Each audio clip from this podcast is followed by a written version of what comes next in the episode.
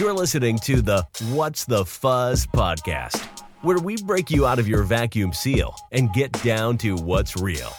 Never miss another episode again. Subscribe to us on Apple Podcasts, Google Podcasts, Spotify, or wherever you listen to your favorite shows. And now, your host, Reiner. Fuzzos. It's great to see you again, and double great to see you if you're a new listener tuning in for the first time. Today's September 20th, 2020. Ooh, lucky.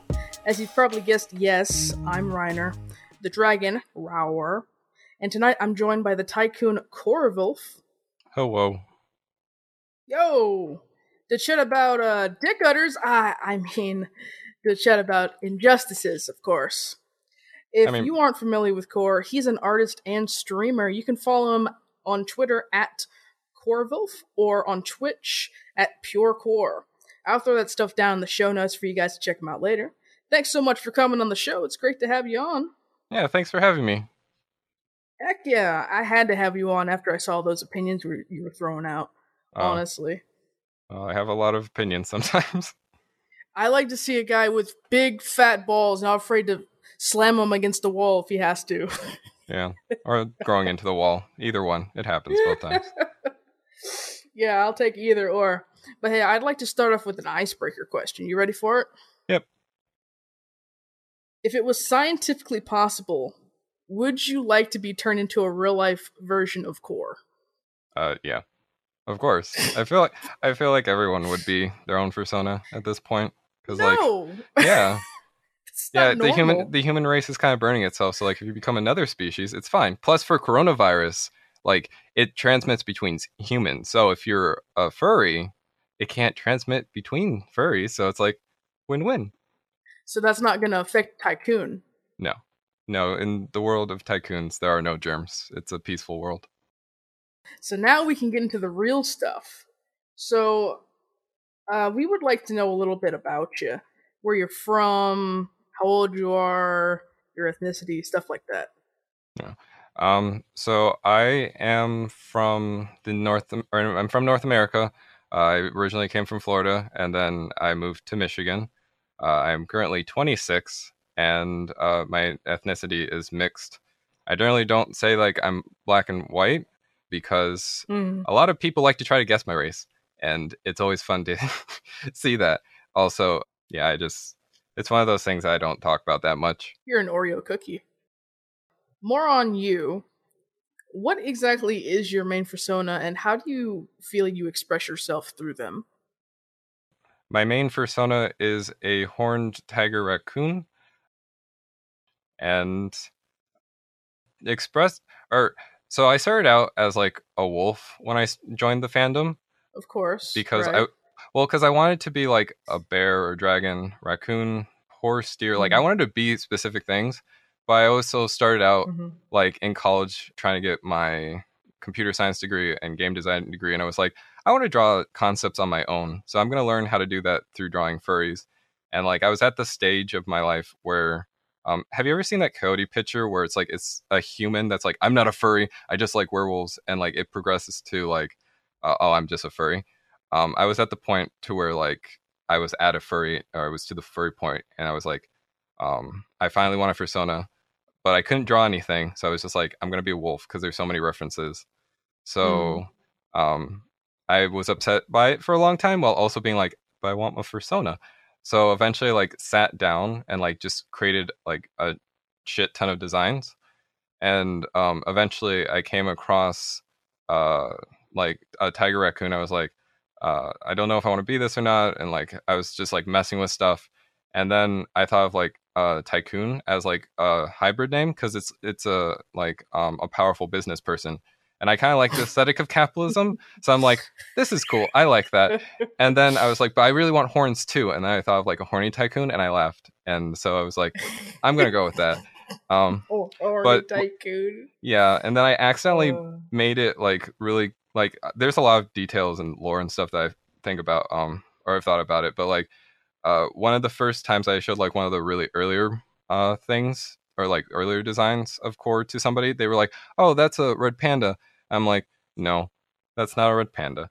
And like for some reason it made me feel better like it made me feel more like me because of just how like um i made it a hybrid and i mixed and uh like a lot of people try to guess my race and fail and like that was a point that was just like it weirdly is the same and like i made a bunch of changes uh that just kept like making it more and more like me so like there's a lot of aspects of it that's just me now that i feel comfortable with um and like I don't even draw all of it yet. Like I've actually drawn one more uh, one thing recently, which is that um since they're a tiger raccoon, uh if their tail grows out, it's actually a raccoon tail.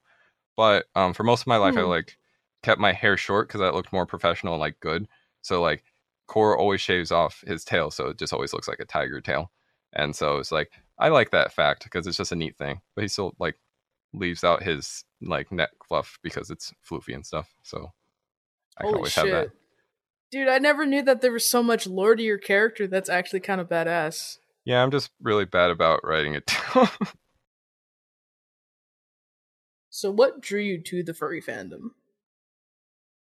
So when I was like uh, when I was younger, I always liked anthropomorphic stuff. So I was always into like werewolves or like if you had a TV sh- any TV show that had like any transformation or any any like mechanical like ooh this is like they have paws or they have or they're like a beast or something like I just always got attached to it. And eventually when I was like 13, I finally had access to the internet. So I was like searching around and I found like a picture of like a blue fox or wolf or something.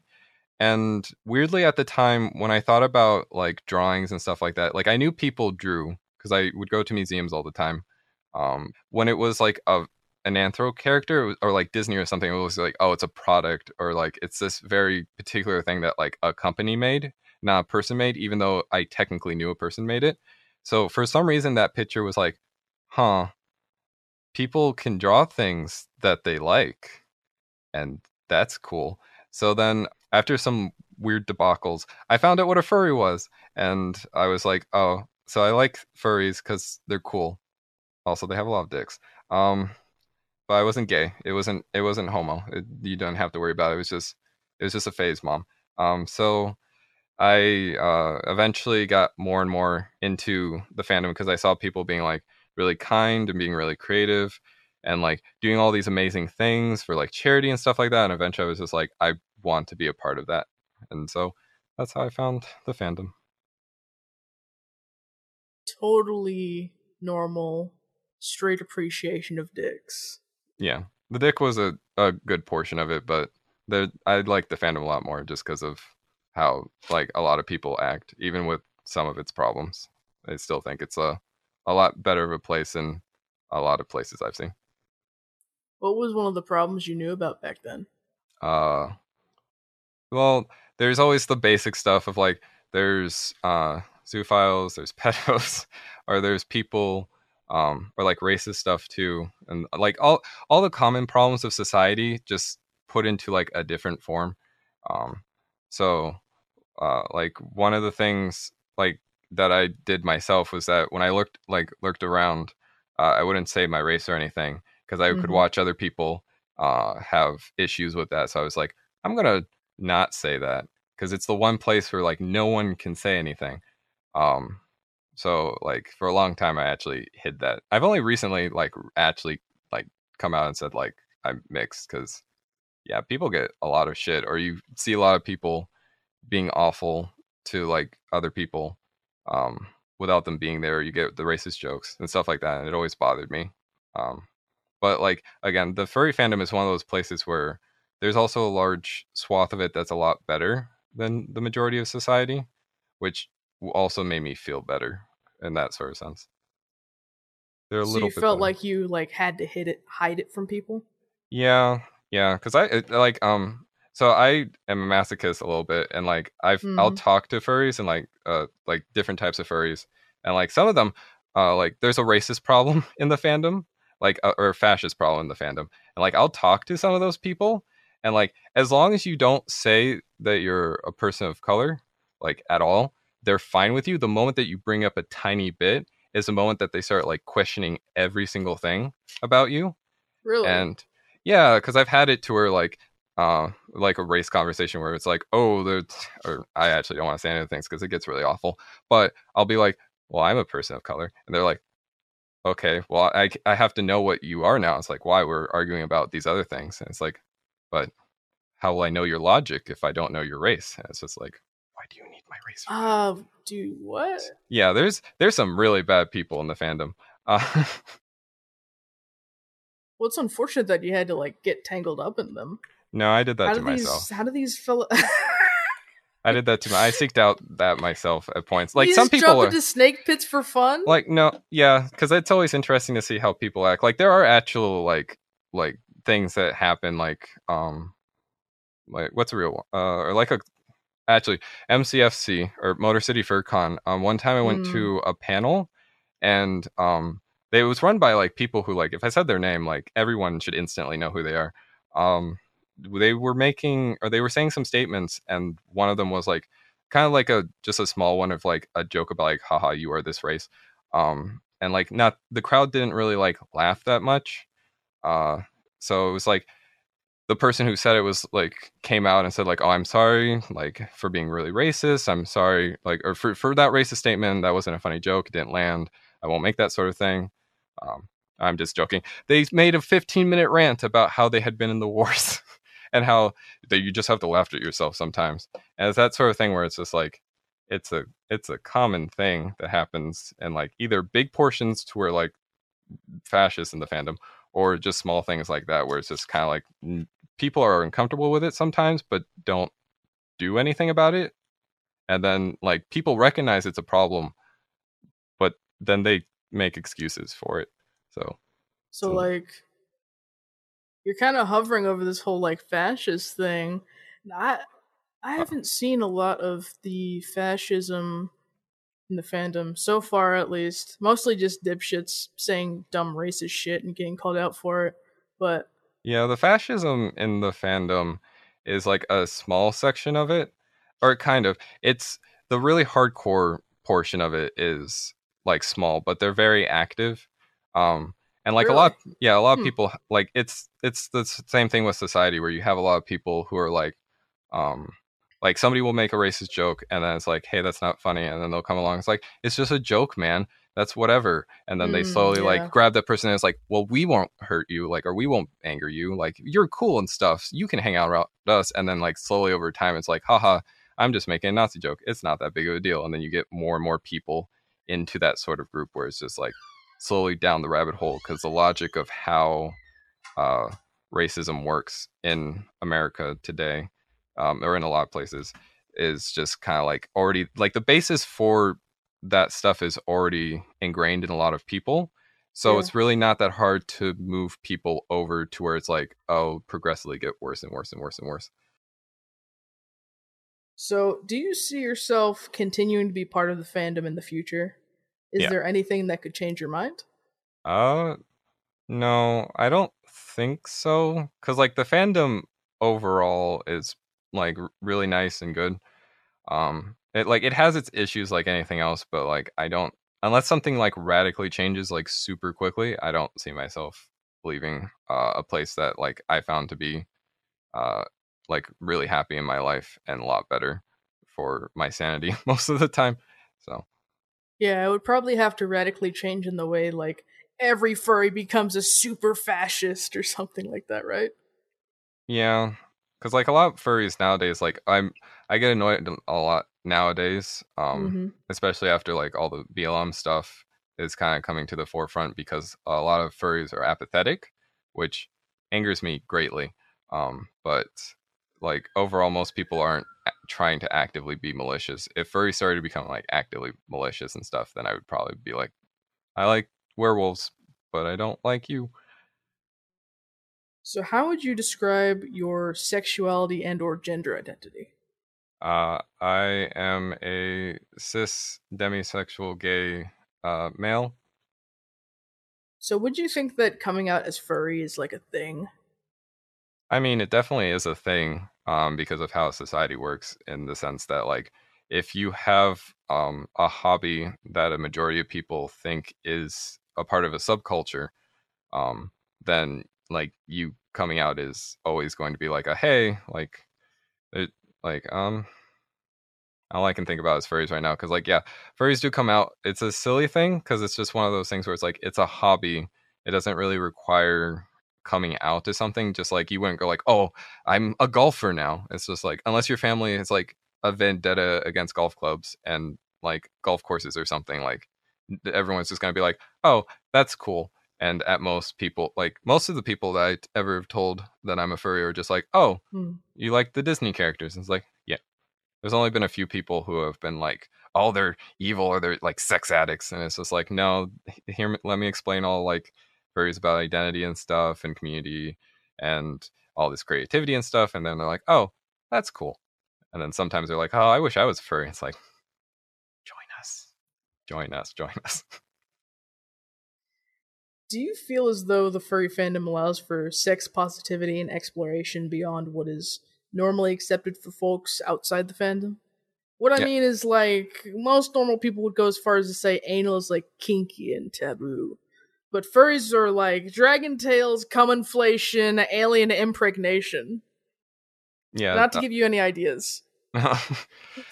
well, you already gave me one earlier, so it's fine. Um, it's, it's uh so yeah the furry fandom is a lot more open about that stuff um which i think is really good um yeah it just kind of naturally happens because it's one of those places where if you're thinking about identity um because i i see more of the fandom as like something about identity because you always see people like thinking about their character or how they interact with others sometimes in not the best ways but that like exploration of like who someone is and who that relates to you is like definitely an element of the furry fandom and so since humans are horny um that's just uh, ultimately going to be there so let's be like well what is horny? What is not horny?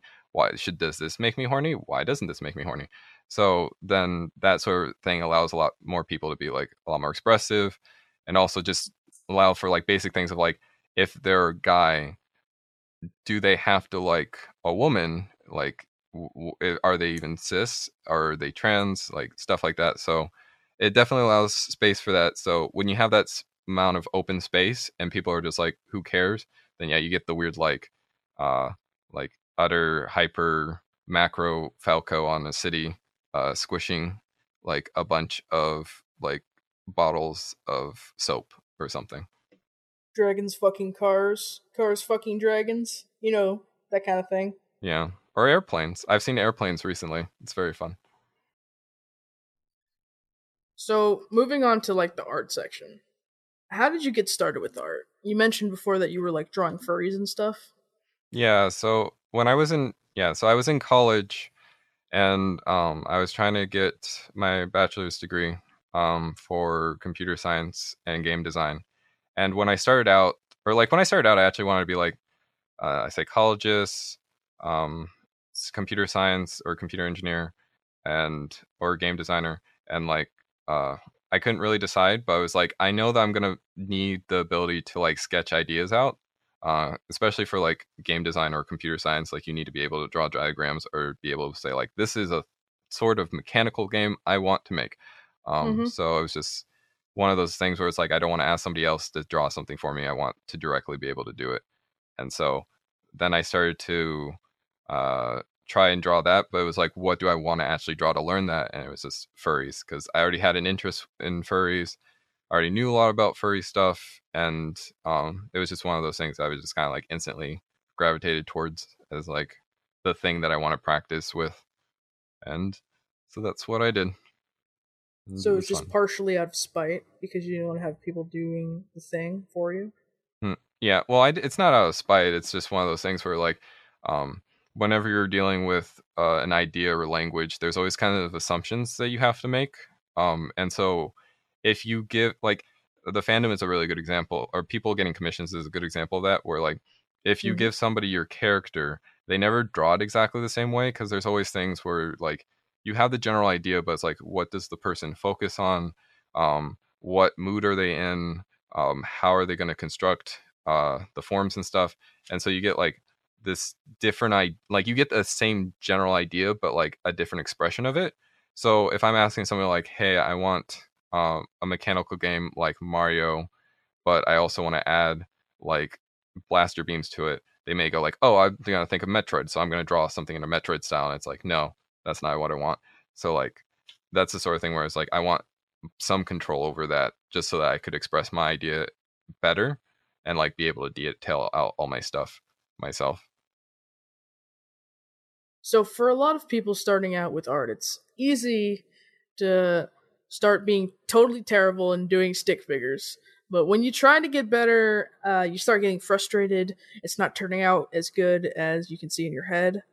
Which is what is one of the ways that you've overcome that to finish a piece, uh, put it out, and essentially say it's out of my hands and that's the best I can do?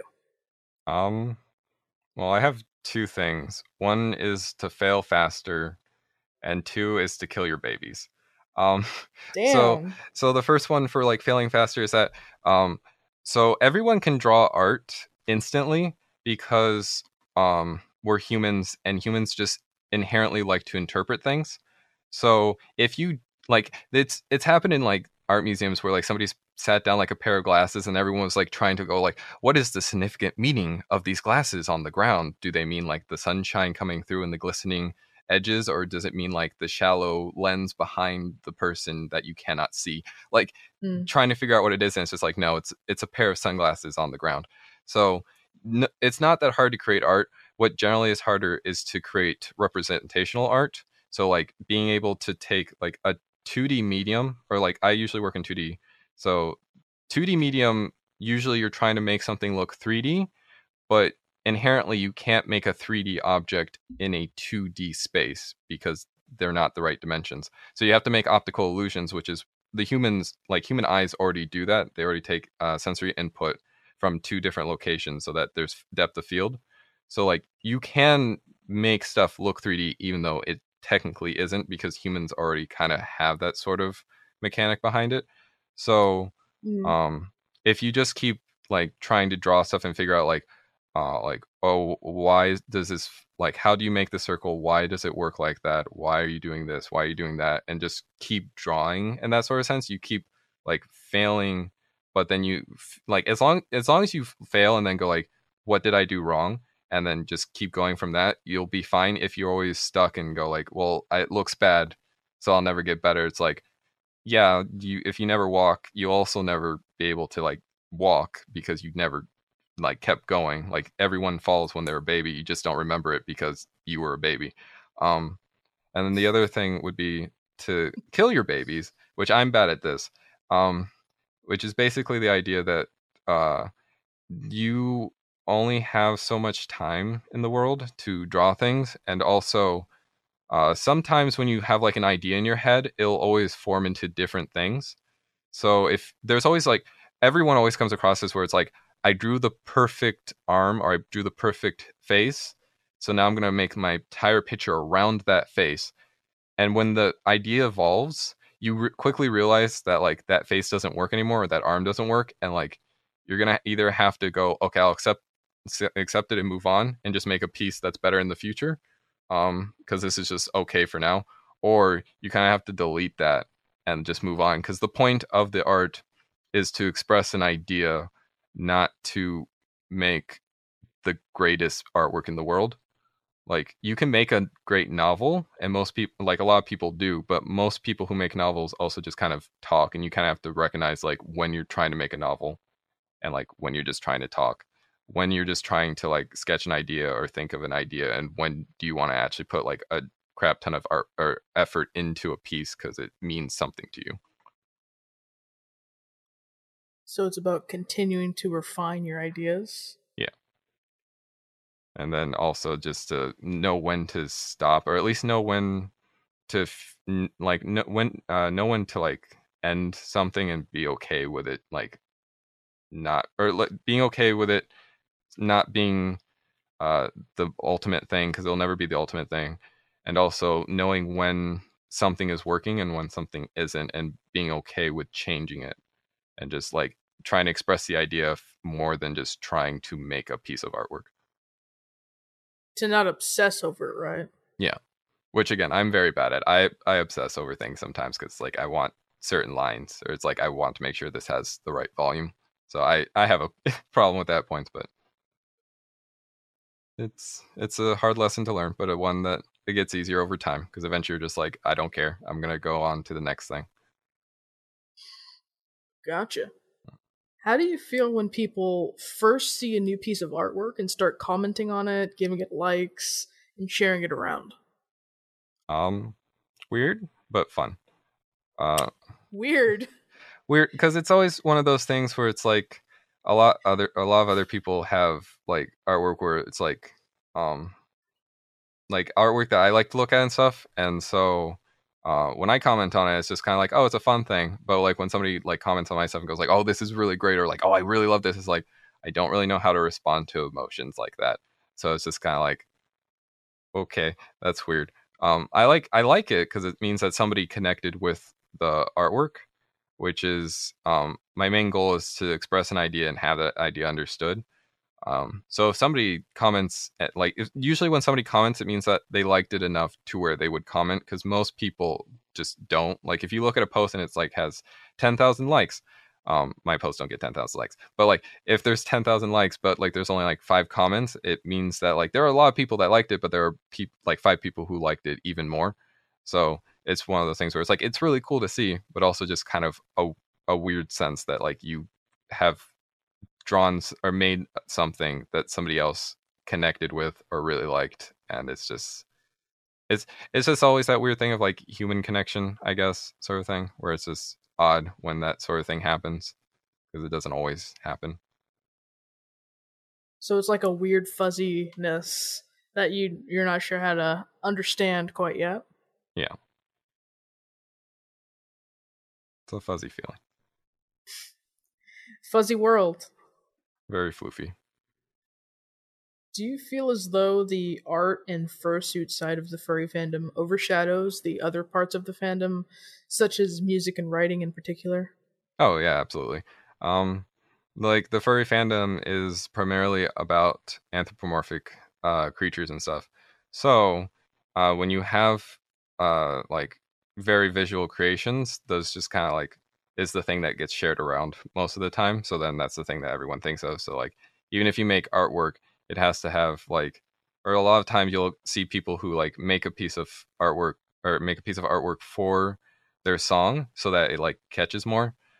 And like if you're thinking about a for like a persona or something, like how they sound is going to also relate to how they look.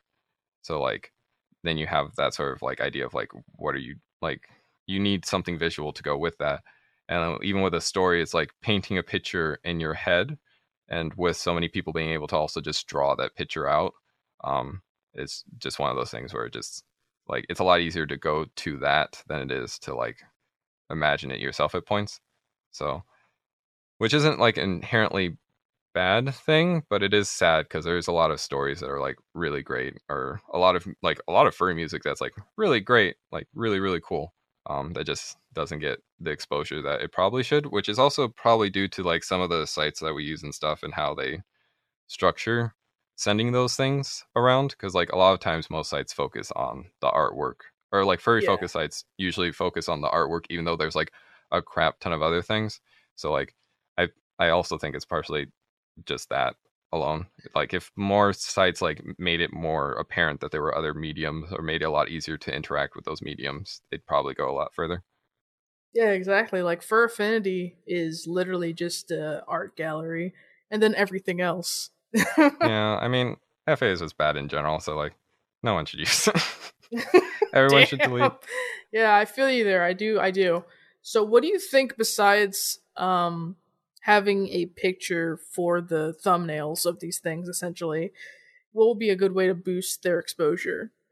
Um i mean i feel like for something like a story it's hard to not have a picture because even like regular books that's kind of the way to draw you in and unless there's like a little description that you could like hover over really quickly it's hard to just like like if people aren't into stories or if there's not a way for like something to be read um like you act- actively have to read it it just makes it harder because like artwork you can a lot of people can look at it for like five seconds and then just scroll by it and continue to look at more while a story is something like you have to put like an hour into so if it's not a good story or like it's a story that you don't like you like you sunk like an hour into it so like um, you need a lot better word of mouth around that. But if there's not a lot of people reading that stuff for word of mouth, then it's just hard to get that out of there.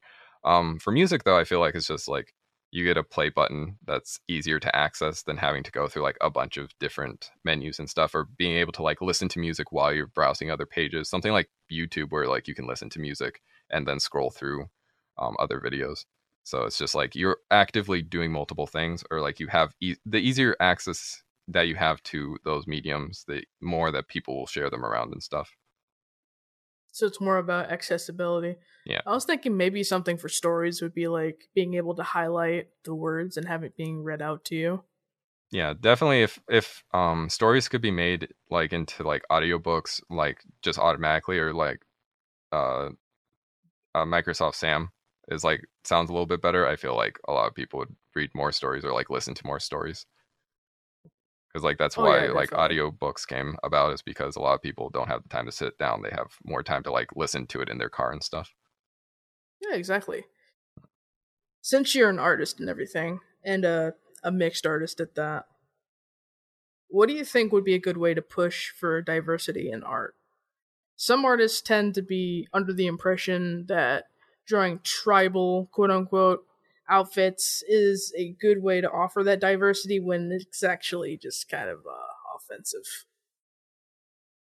um so i think of diversity as being like different ideas being articulated well so like if somebody knows how like tribal stuff works or like uh black culture like things like that like if they understand how it works then generally peop other people can like express that. So like that's usually what happens or like usually either a good thing that happens where it's like oh i've you've expressed uh, an idea really well or it's like appropriation where it's just like oh i took those shallow elements of something to make it like more readily accessible to everyone and that's like diversity. But um like it i feel like it just requires a lot more people to draw those things and for more people to kind of like look into why those things are being drawn for it to be um, more acceptable which means that more people have to kind of you know, on their own see the benefits of going out and looking at like the actual things because like if you look into tribal like if you look into the shallow tribal stuff it's just like the feathers like oh Mhm. they have feathers oh they're like half naked all the time oh they just do like like they're in the trees and stuff whoa. But like if you actually look into like why they're why the feathers are there or like why uh why like how they uh, managed forests the ci- type of civilizations that they created the type of texts or like how those uh, that information was transferred from generation to generation like you find like this whole depth of like like a well of just information that like you can like use as like a real basis for um, making really cool ideas it's just that um, that information has to be learned and i don't like that's just the sort of thing where like a lot of people have to kind of come out and talk about like hey there's this information uh, that's like readily available like look into it you may find something that connects to you like for me in particular like i was a weeb when i was younger uh, Mhm. because i really liked video games so it was like oh i want to learn more about japan or like um like sort of like asian cultures and so like I got into that and like now I have like more of an appreciation of like why those things are there, like why the stories are there, like why certain Pokemon are the way they are, um, why like you even get like sailor suits and like anime and stuff, and it's just like that. Look into why they're sailor suits. It's a fun story, um, but like you can see that wealth of information there, and it's just that wealth of information needs to be tapped, and for it to be tapped, there needs to be people to talk about it, and if there's no one talking about it, then no one knows about it. So it's one of those things where like people kind of have to active like people who have a voice kind of need to actively spread that information or at least need to have resources where it's like here you can just go to this resource and learn about it which for most things that seems helpful So people need to start asking questions instead of assuming that they already know what it's about. yeah because like it even like if you ever ask an expert um about any any topic you'll always like if it's a good expert you'll usually hear them go like oh i'm not sure about this i'll look into it or oh i'm not sure about these things um you'll have to reference this because a lot of times whenever you search into anything it just becomes a rabbit hole that splits into like 50 different rabbit holes because you'll never able to you'll you will never be able to get all the information from any topic that you look into. So you kind of have to decide what parts of it you want to look into. And like a lot this is for most of society but like even uh, for furries like a lot of times it's just the shallow parts of like oh it looks cool so i'm going to use it rather than like really looking into stuff. Um that even happens with species a lot where you like look into it and it's like oh is this like what does this species do? Why does it do it when it's just like tiger look cool. Tiger go roar i will be tiger And yeah i think that's about as deep as it goes for most furries honestly. Like yeah. a lot of them actually don't know that much about animals in general which is weird. Well, yeah, but it's also hard because, like, if you start researching into animals, it again, it's the rabbit hole thing of like, oh, there's this. You have to think of like their patterns of behavior, how they express themselves, why they have cert- certain color patterns, or like why they do these formations, what type of food do they eat, and you just like you just keep going down towards like how much do you actually want to learn, and like how much do you connect with that? Because like every single person will always find something to connect with and really think about on a deep level. Because like like if you think if you try to get somebody to care about a rock in Arizona and like a random portion of it, like no one's gonna care because it's like, well, I have a rock in my backyard. Like, why do I care about this rock? But if you're like, oh, this is a settlement that had dinosaurs near it, and like you can tell that there was like am- uh, amber in it and stuff, and so you can research into these things, and you get people who like don't still don't care, but you get a portion of people who are like, I like dinosaurs. I like research you can get rocks and learn more about dinosaurs. I care about the rock in Arizona now. So like you, it's just what information can you get to connect with other people that will get them to like start looking more into these things is which is hard to do but also possible to do. You just generally have to know like each person and what their interests are to like kind of expand it and make them curious about the world basically. Yeah, that's why I think we should start signal boosting the furs of color that we have in the fandom right now, like at cons and stuff, like letting them speak out about their experiences and what their culture brings to it. Yeah. Hey, y'all, you've made it deep into the episode, and thank you for that. Just wanted to let you know that you can follow us on Twitter at what's the fuzz underscore, and make sure to subscribe to us on wherever you're listening. I suggest uh, Pocket Cast, by the way, so you can download the next episode as soon as it drops. All right, that's all I want to say. On with the show.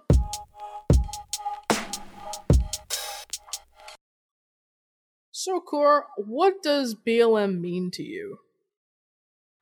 BLM means to me about, I don't know, it means a lot of things to me, honestly. I think the basic thing is that people need to care more because like everyone should uh, on a base like on just like a basic level everyone should care about other people because like that's what humans do that's why we have language that's why we have cultures that's why we have things is because other people cared about what everyone else was doing to like be able to go like hey let me add to this and stuff like that. Right.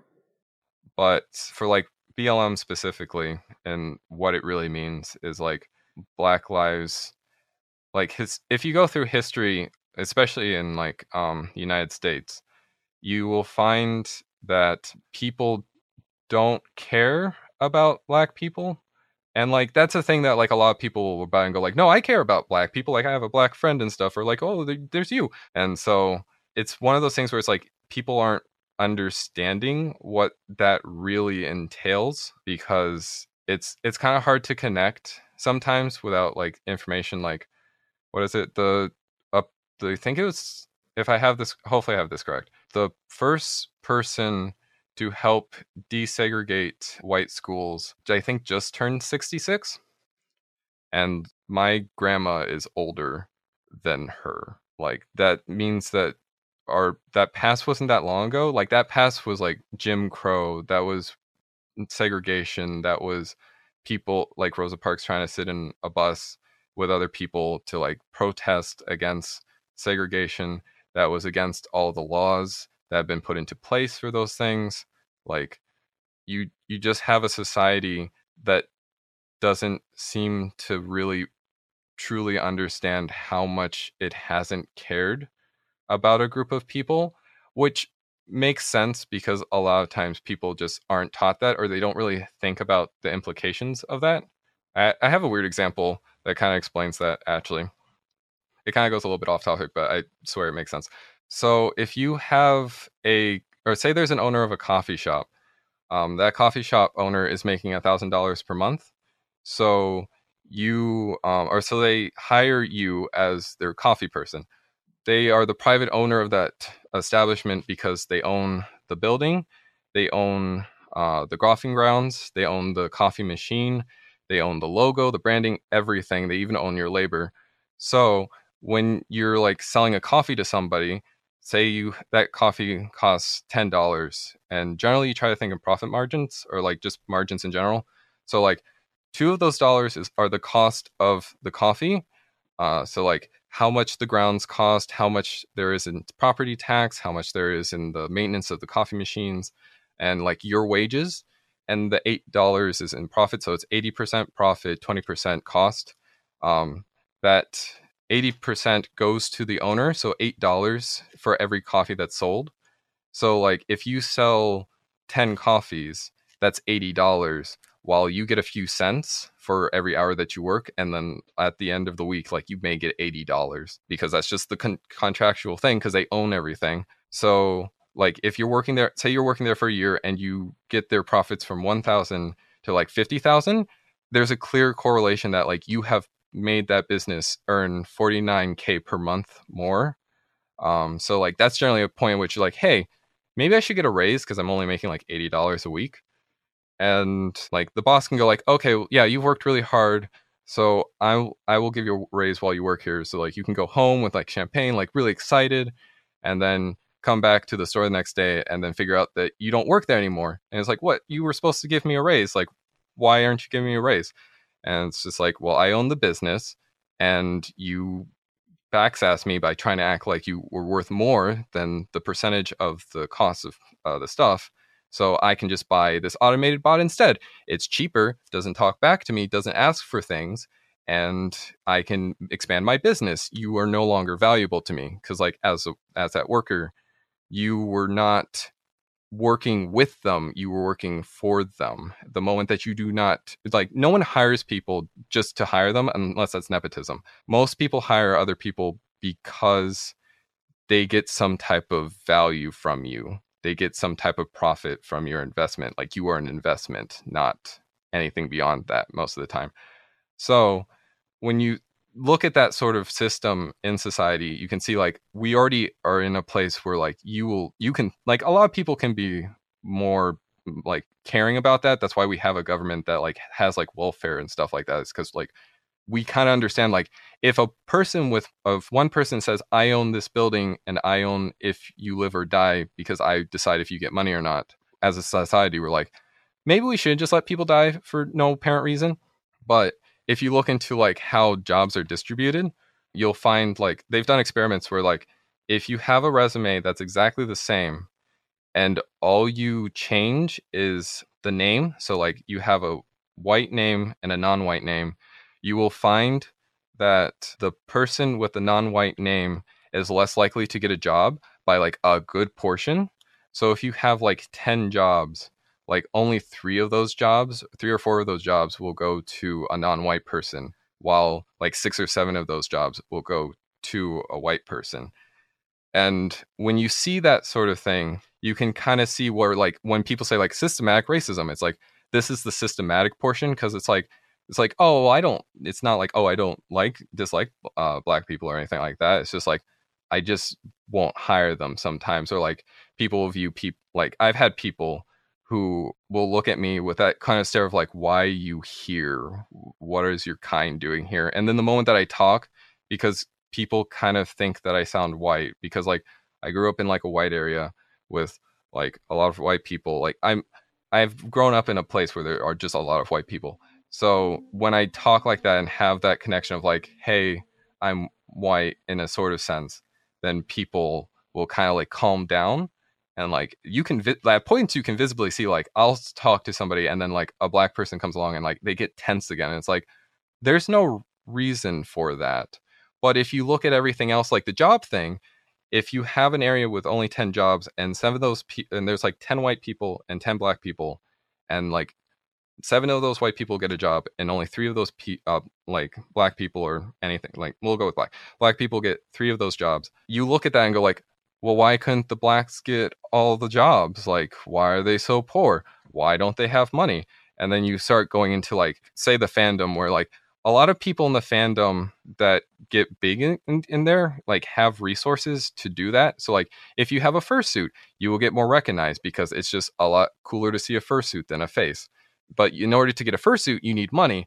Well who's going to more likely be the person to have the money. Well it's going to be the people who get more or more likely to get hired. The people who are more likely to get hired are going to be white people. So then you see in, like a huge presence of white people which then makes the fandom more insular which then makes people not feel like they really belong in the fandom because like hey this like you don't i don't feel like i can be included in this space. And then it's just like but you can be because everyone's included here when it's just like like little whys of this like people acting certain ways or like little racist jokes or just like not really caring when it's like hey i have this problem that's like a big issue and just like eh but i'm just trying to here to have fun in the fandom man. I don't need to do like that stuff. I'm just here to relax. And it's like i can't like if a black person goes like i can't relax because i fear that i will get shot or that my parents will get shot or that somebody that i love will die like it like you can't relax at that point. Or there was a or there's this person uh named inkvat. I think he goes by like seaweed stripes on twitter. And like he's like a cool dude. And like i i if you're listening to this i'm really sorry for not talking as much. But um like he's a great person but he told a story about like how a cop invaded like where he was and like had a gun pulled out.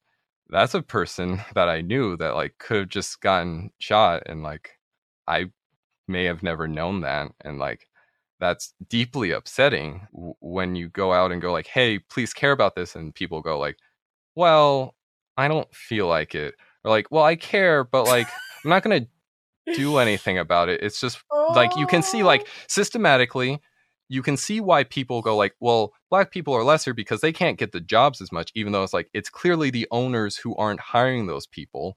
And then you see other people who are just like, well, I have the money and I can get a fursuit and stuff, so I'm fine with that.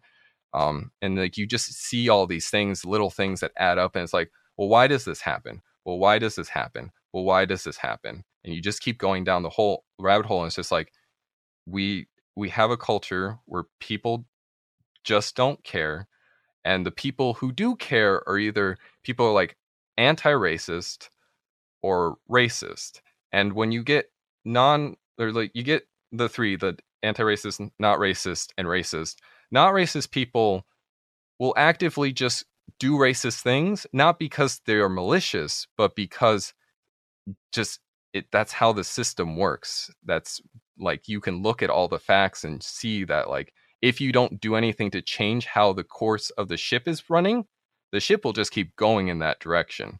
So like you actively have to like change its course to mean something.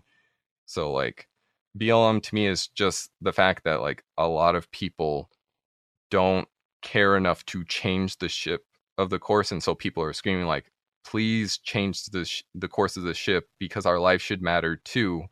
Like we can prove that this history is here and is a problem and we just want lives too. And then you get like the racists who like want all humans to be equal. Like if you talk to them they are very adamant about like uh human rights and stuff but if you don't see people of color as human then like your logic works continuously. So, like, if the racist goes like, "Well, I care about everyone. All lives matter," it's like, yeah, but the all in your lives means doesn't include like black people because you don't see them as people. And so that's the thing of like you you can't just be like not racist. You have to be anti-racist, and to be anti-racist, you need to care about Black lives, which means you need to do research into the history of like your country, if you live in the United States, there are like weeks to go through, like that you just need to go through because it's not like oh there was slavery and then you had like the con- reconstruction that like kind of turned into Jim Crow, I, th- I guess, and like Rosa Parks kind of like sat on a bus at one point, and like Martin Luther King Jr. kind of like said, "I have a Yeah. dream," and then he like like something happened to him, but I don't know, like Obama became Yeah. president, so like now everything's fine.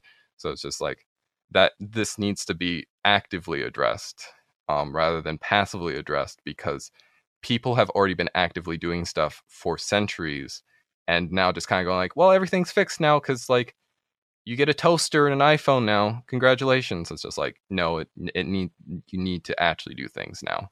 The it, action needs to be taken. You need to do the research into what actions need to be taken. Because if you're like, well, I don't know what to do, there have been people for decades saying what to do.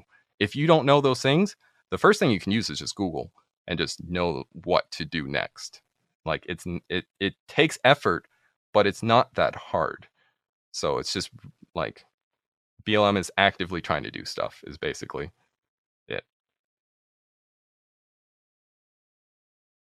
So on that note, I do have resources linked in the show notes. Uh, if you guys want to check out the BLM resources, uh, you can get the rundown on the people that were gunned down, like Trayvon Martin and, uh, well, they all they all died in various ways actually. Sandra Bland, uh, Eric Gardner, uh, Michael Brown, stuff like that. Uh, you can check those all out in the show notes if you do feel sincerely that you want to take that first step and learn what's going on or and has been going on for the past few years, hundred years, give or take. Yeah, there's a lot to go through. It is a lot to go through, and your soul will hurt a lot considerably. Sandra Bland and uh, Breonna Taylor were the most painful for me to go through personally. Yeah. Yeah, I've I've I don't know how to respond anymore by how much has happened because it's just looking through and a lot of and some of this stuff is just history repeating itself because no one tries to stop it. So it, it just kind of points just feels really numb for all the stuff that happens. I understand, dude. Comfortably Numb by Pink Floyd is such a mood today. Yeah. So, you mentioned before, like, you didn't feel comfortable mentioning your race in the fandom. Uh, how has it been admitting it more these days?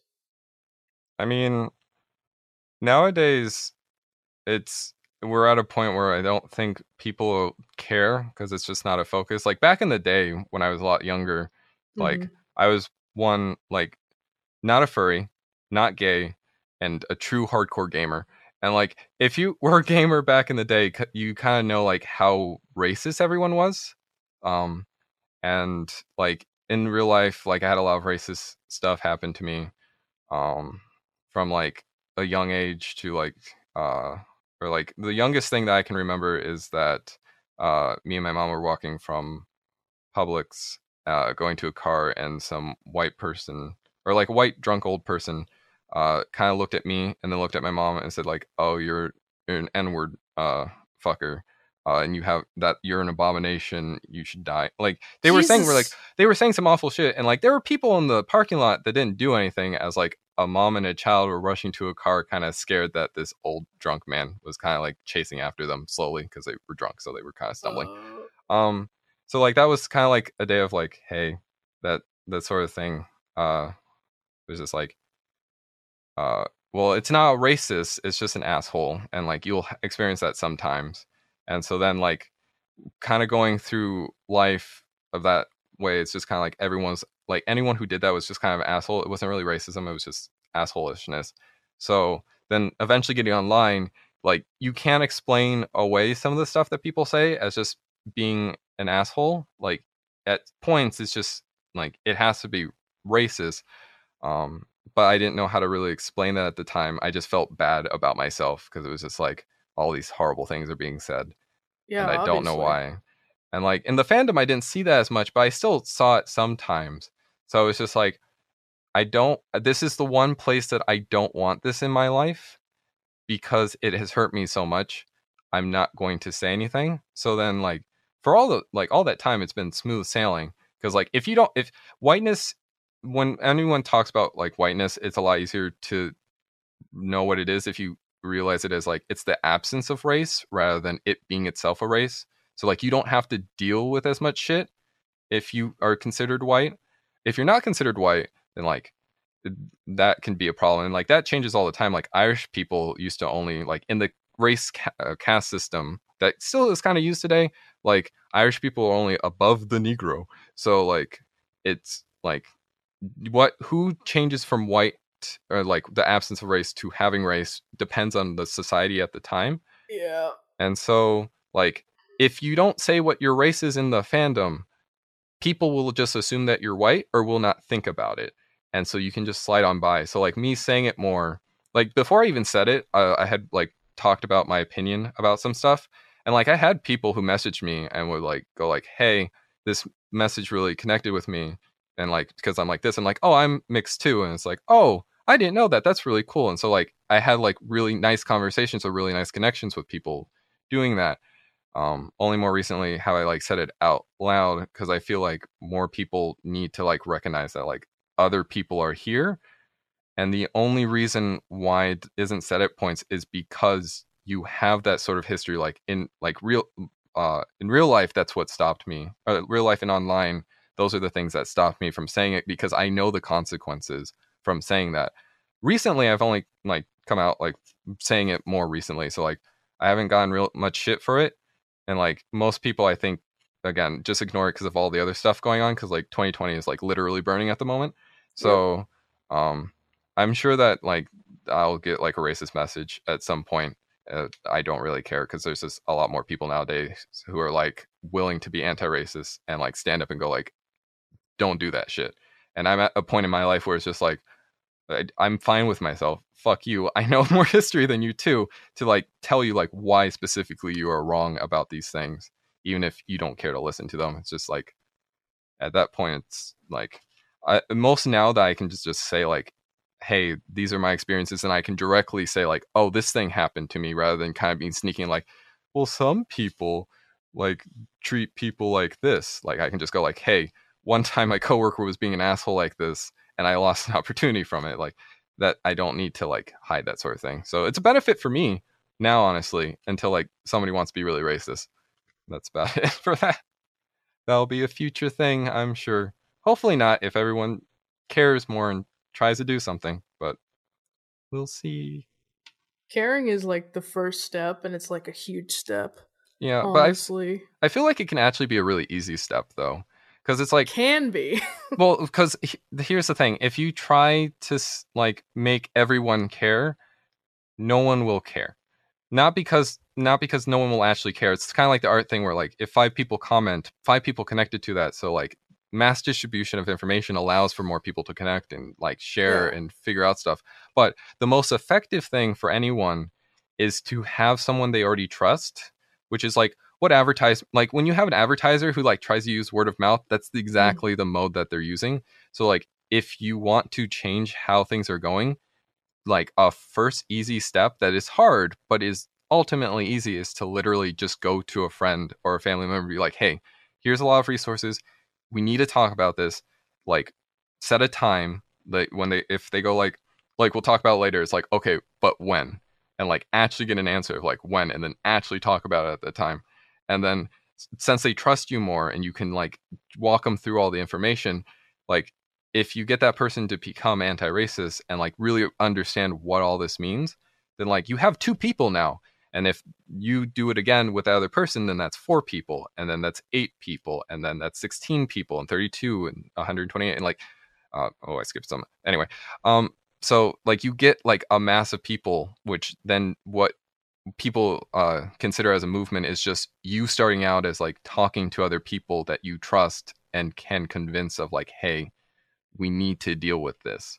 So like it is an easy thing for people to do. It's just that people don't do it at points and like it it literally is just like you need to be vocal. You need to talk about it. This needs to change. And like it's the like the cart the saturday cartoon stuff where it's just like if we all work together as friends we can do anything. And it's like that's a true statement for some reason that isn't listened to. And it's just like like please listen to that statement and like actually do something. And you will be able to see that you can do a lot more than um people act like everyone can. Like we built a society we didn't build a, a hole in a cave for a reason We live in a society. We live in a society The classic, the classic. No, but honestly, it's a lot easier for old ra- uh, old racist Grandpa Joe to disregard uh, uh, Martha's opinion from down the street than it is for them to disregard your opinion because they like care about you or whatever the fuck. and especially if you can connect it with a story like i've like i've talked to my family members about stuff and like it's been hard to get them to like understand some stuff because like like my mom understands uh some racism that happens because like she's like oh well i know what happened with your father. I know what happened with these things. Like i understand why these problems are here. But then it's like some other problems it's like well i don't care. And then it takes like hey this real life person that you know is affected. If you don't do anything this is the result. America means a lot to me because i live here and like i've known a lot of people uh, a lot of people are great i like i love a lot of things about this country but like trying to ignore all the bad things doesn't make the country better it makes it worse because Yeah, it's like that thing you wrote in the little Fourth of July book that upset people. oh yeah that like what's the point of the american flag's logo if you don't care about the citizens because like Yeah, your country like the founding fathers when they said country like the united states wasn't a thing. When they were talking about their like countrymen or their c- citizens they were talking about the people around them not a stupid flag. Like the flag has changed over the years. The flag doesn't mean anything. It's the people who go and recognize that flag that means something. If the person if every american dies and there's only one left the flag doesn't mean anything anymore because it's that one American that means something. Um, but if you have a group of people that recognize that flag, then it's a group of people that have that. That's what it means to be under that flag. So when people are like, like, oh, like you're an American, you're not saying the right American things. Leave this country. Like it. Like what's the point of that? You like the point is to care about other people and other citizens here. Like yeah, you should care about everyone in the world because like countries are just borders and like lands of the we're like, oh well, we're gonna just have this territory. But like if that logo is a representation of something real, it is not the real thing itself. If you burn the flag, the ideas of the flag will not go away. If you don't look at the flag for two seconds, the ideas of the flag won't go away because that's not the point. The Constitution won't go away it's still written down in other places. You still try to live that constitution or parts of it. Some of it you shouldn't live. Um, so like it it needs to be more focused on like why do we stay in this country and why do we love it so much and why do we want to see it to be better rather than ooh woo there's a flag. I get to have my 50 stars. Ooh woo look at me. I have my big twerk. oh I have a gun. I oh use Oh this gun as a big dick rather than like defense against tyranny for like maybe an enforcement class that like keeps shooting people. Like no that's not for anything at all. Like Yo, Repub- the sexual tension between Republicans and the American flag. yeah it's it's a it's a bastardization of the country rather than actually seeing like the country itself. It's it's really sad to see and it pisses people off because like saying that is like well no i love this country and it's like you love the idea of the country you don't love the actual country itself. You don't look at the actual country that's happening. You think of the 1950s where everything was great except like the civil rights movement around that time and like you had some wars and like like thing, uh, things were happening around that time. It wasn't hunky-dory. That's like looking at your Yo. childhood like oh only happy times hurt happened during my childhood. Like don't you like does no one remember like crying on the playground because you fucking stubbed your toe into a rock or something? Like yeah, straight. like there were bad times too but like you can still be happy about the good times. It's just like don't ignore if like you broke your leg one time and then go like i'll never break my leg again. It's like why did you like break the leg the first time? Like maybe consider not doing the same thing again Like like I love the 50s, like the idea of the 50s, right? yeah like art Deco is cool If I was an actual person in the 50s, I wouldn't get to do any of the things I would want to do. I Okay. wouldn't get to get to get a fucking soda from the soda fountain, they would fucking rip me off from the counter. Okay, but Art Deco is cool. So Yes. like, what's better, like having people have lives or Art Deco? Oh my god. I think Like you take the the, good with the bad. You gotta you gotta acknowledge that yes, this would kill me, but also this is kind of nice as well. Yeah. I got one question left for you, Corey. You ready for it?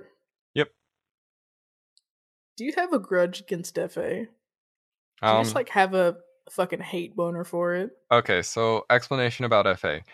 Um, FA angers me more so because of the implications of it rather than FA itself. Um, because Mhm. like, um, like recently I made an update that was like, "Hey, I'm delaying my post," and then like a bunch of people DM'd me and commented, going like, "But why are you delaying the post, Core?" And it's just like because I don't want to use this site anymore. Like it's a choice, and then you get a bunch of people who are angry, and it's just like, well, I li- I want to have fun at this site, and it's just like, okay, but a lot of people aren't, and like if you took the time to just do something, then things would get better. It's like, but I, I like site, or you get people who are like, I I hear your problem, I see where you're coming from, I see why you're upset, but like it takes work to move to another site, man, and like, like why do I want to do that? I can just stay here forever. So it's just that sort of thing where it's like, I want you to care. I want people to care. My issue with FA is the not care part. Like specifically, if you want to go into like the site director of um of FA, like if you want to go into the history of FA, like there's a lot of problems with it. Like you, if you don't know what an um like a I'm leaving FA post is, um you have not been on FA for very long. Um but like I but like more recently there was one time where um the site director of FA was uh was following somebody and uh they turned out to be racist and it's like I can't believe somebody was racist. And like as a person that's like lived through life and had people who have like stabbed them in the back purely for race alone or have like said awful things purely for race alone it's kind of like or like as friends too like just saying the worst shit ever it's like of course of course this is a thing. This is such a common thing. How can you not realize that? And it's like because he doesn't experience that that it's not an idea that like you could follow somebody or care about somebody so much and then see them turn around and be the worst person in the world. And so it's just like i got angry at them about that. So then they messaged me and were like hey thanks for talking me through it. That's really cool. And i was like hey i'm to be a little bit cynical. Um, what are you doing about blm because you have blm in your twitter uh, like name and you have blm and fuck you trump on your personal bio. So like i didn't say that part like what those things were but like specifically like they have shown support for blm they have said like one tre- or one or two tweets about like B- black lives matter to a response of somebody going like all lives matter or something like that. Um and it's just like what are you actually going to do? Because you can say black lives matter but if you don't do anything nothing changes. It's a No. shallow thing. So that then when it's liberalism. yeah, so when it's like like when he does he puts me on read and then I like later go like, What's happening? And he's like, Oh, nothing much. It's I'm fine. How about you? And it's like, I'm stressed out. But like, hey, I'm more so talking about what you're doing for the BLM stuff. And like then later it's like, I'm going on vacation because I'm stressed. And it's just like like it, wh- what do you do at that point? Like that's clearly just not caring because like the parent company of FA is like IMVU and they have a link page of resources for Black Lives Matter stuff. FA could be shallow and literally just go like Black Lives Matter. Here is a resource that our parent company gave and like literally just link to the page and then have those resources. And that would be infinitely better than everything else. Like that still doesn't fix the transparency problem, that still doesn't Mhm. fix the racism problem or like there's still like herm as a tag in their like selection and it's like why do you have that or like the zoophile stuff where like you can you can clearly go through some of the art and it's like it is clearly a dog with a hyperrealist stick showing off its ass with a face that looks like a real dog. Yeah. it is probably zoophilic and like when you have that sort of thing and it's just like why don't you do anything? And like specifically like if you want to go like well fa shouldn't get into politics and it's like okay then fa shouldn't have put blm on their name and the site director shouldn't have openly done that if you wanted to be like that. Or if, if they were openly like that they shouldn't have like put that expression onto the official FA Twitter page. But they put that on the official FA Twitter page. So they have already put themselves in there. So to not do anything else is not being racist, but not actually doing anything. The act of people not caring is what bothers me. And the act of like, it's like whenever anyone goes like, it's just a furry website, it's like, yeah, it's just a furry website. It is something very easy to deal with. It's not like you're trying to fix an entire system of racism. It's not trying like you're trying to vote for president and like try and get people to also vote for them. It's like it's not trying to fix all the problems of the world. It's literally just a furry website. To not even be able to do that says a lot. To not even be able to be like, we want this changed for the better. We want people to feel more included. We want these active things to be done is a disappointment in of itself. So my grudge is going to be with any site because like there's a few other sites who did the same thing, but like they're so small that it's like there's no point in trying to like get them to do the thing. But like FA is the place where like everyone goes to. Okay, I think that's it. That's all I got for you. Thank you so much for coming aboard. Yeah, thanks so much for having me. It's been very fun. It has been a hoot. It absolute hoot. Yeah. Don't forget to follow him over at at Corvilth and Twitch at PureCore. You can follow us on Twitter at What's the Fuzz underscore. And don't forget to subscribe to us. You got the last spot. Promote something. Um. Uh, please donate to BLM causes or other causes, or do things or like do tasks that you can do in your community. Um, I would say go check out uh, Aki Pandad and uh, Seaweed Stripes for some other cool people. And uh, yeah, if you want to see like all my stuff, you can find it like uh, koorvolf.com, which is K O O R I V L F.com. And if you want my safe work stuff, you just put sfw.koorvolf.com. It'll take you to my pure site, so it's very fun. All right, thanks for listening, guys. See you next time. Bye bye.